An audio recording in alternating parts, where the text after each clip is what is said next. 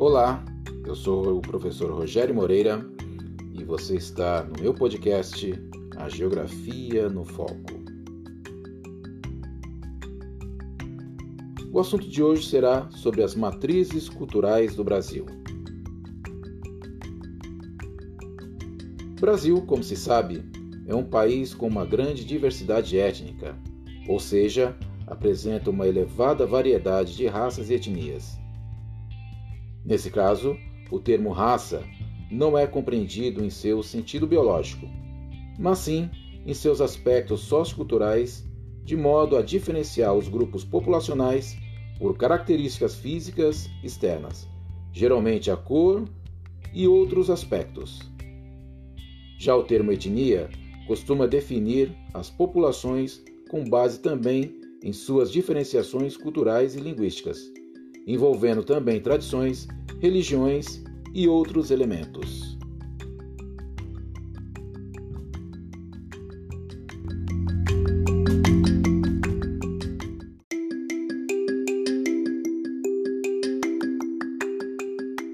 Há, dessa forma, uma incontável variedade de tipos que definem a composição étnica do Brasil. Por exemplo, só de indígenas, segundo dados do I B G E, o Instituto Brasileiro de Geografia e Estatística, existem cerca de trezentas e cinco etnias que pronunciam mais de duzentos e setenta idiomas. Esse número é acrescido a diferentes ramificações de povos europeus, africanos, asiáticos e tantos outros que descenderam de povos que migraram para o país durante o seu período histórico pós-descobrimento.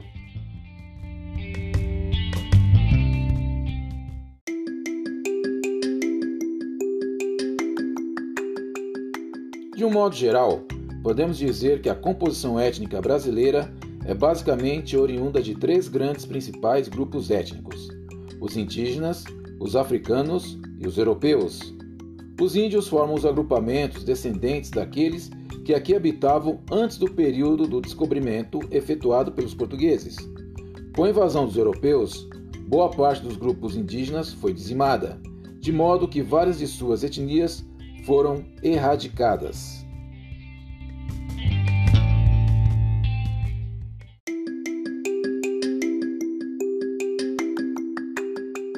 Já os negros africanos compõem um grupo dos povos que foram trazidos à força da África e que aqui foram escravizados, sustentando a economia do país durante vários anos por meio de seu trabalho. Boa parte de nossa cultura, práticas sociais, religiões, tradições e costumes está associada a valores oriundos desses povos. Dentre as etnias africanas que vieram para o Brasil, destacam-se os Bantos, os Sudaneses e outras populações.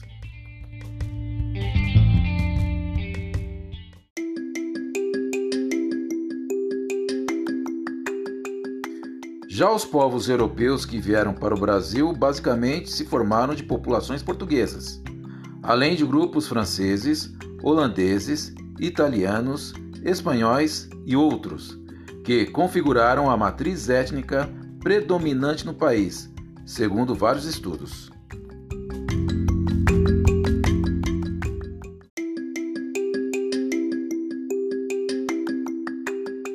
Há de se registrar também a miscigenação dessas diferentes composições étnicas que habitam o Brasil.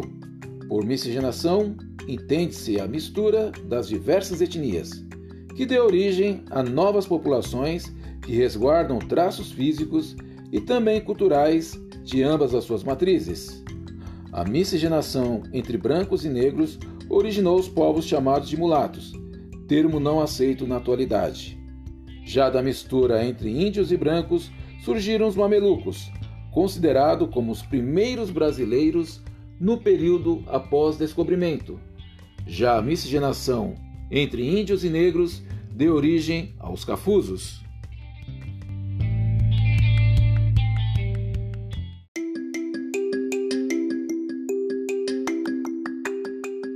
Mas é claro que essa divisão é apenas uma visão simplista, pois é impossível dizer que apenas essas etnias formam a população brasileira, conforme o mito das três raças e suas derivações. Na verdade, existem centenas ou talvez milhares de agrupamentos diferentes ao longo do território brasileiro, de modo que qualquer classificação sempre restringirá a um certo limite algo que é muito mais amplo.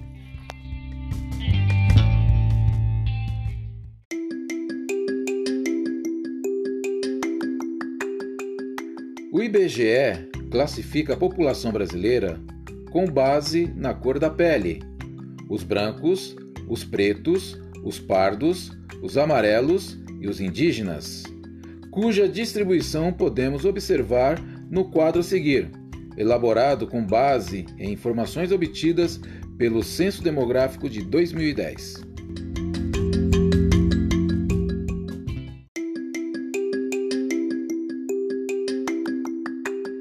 De acordo com o censo daquela época, se autodeclaravam brancos quarenta e sete vírgula cinquenta e um por cento da população, pretos sete vírgula cinquenta e dois por cento, amarelos um vírgula dez por cento, pardos quarenta e três vírgula quarenta e dois por cento, indígenas zero vírgula quarenta e três por cento.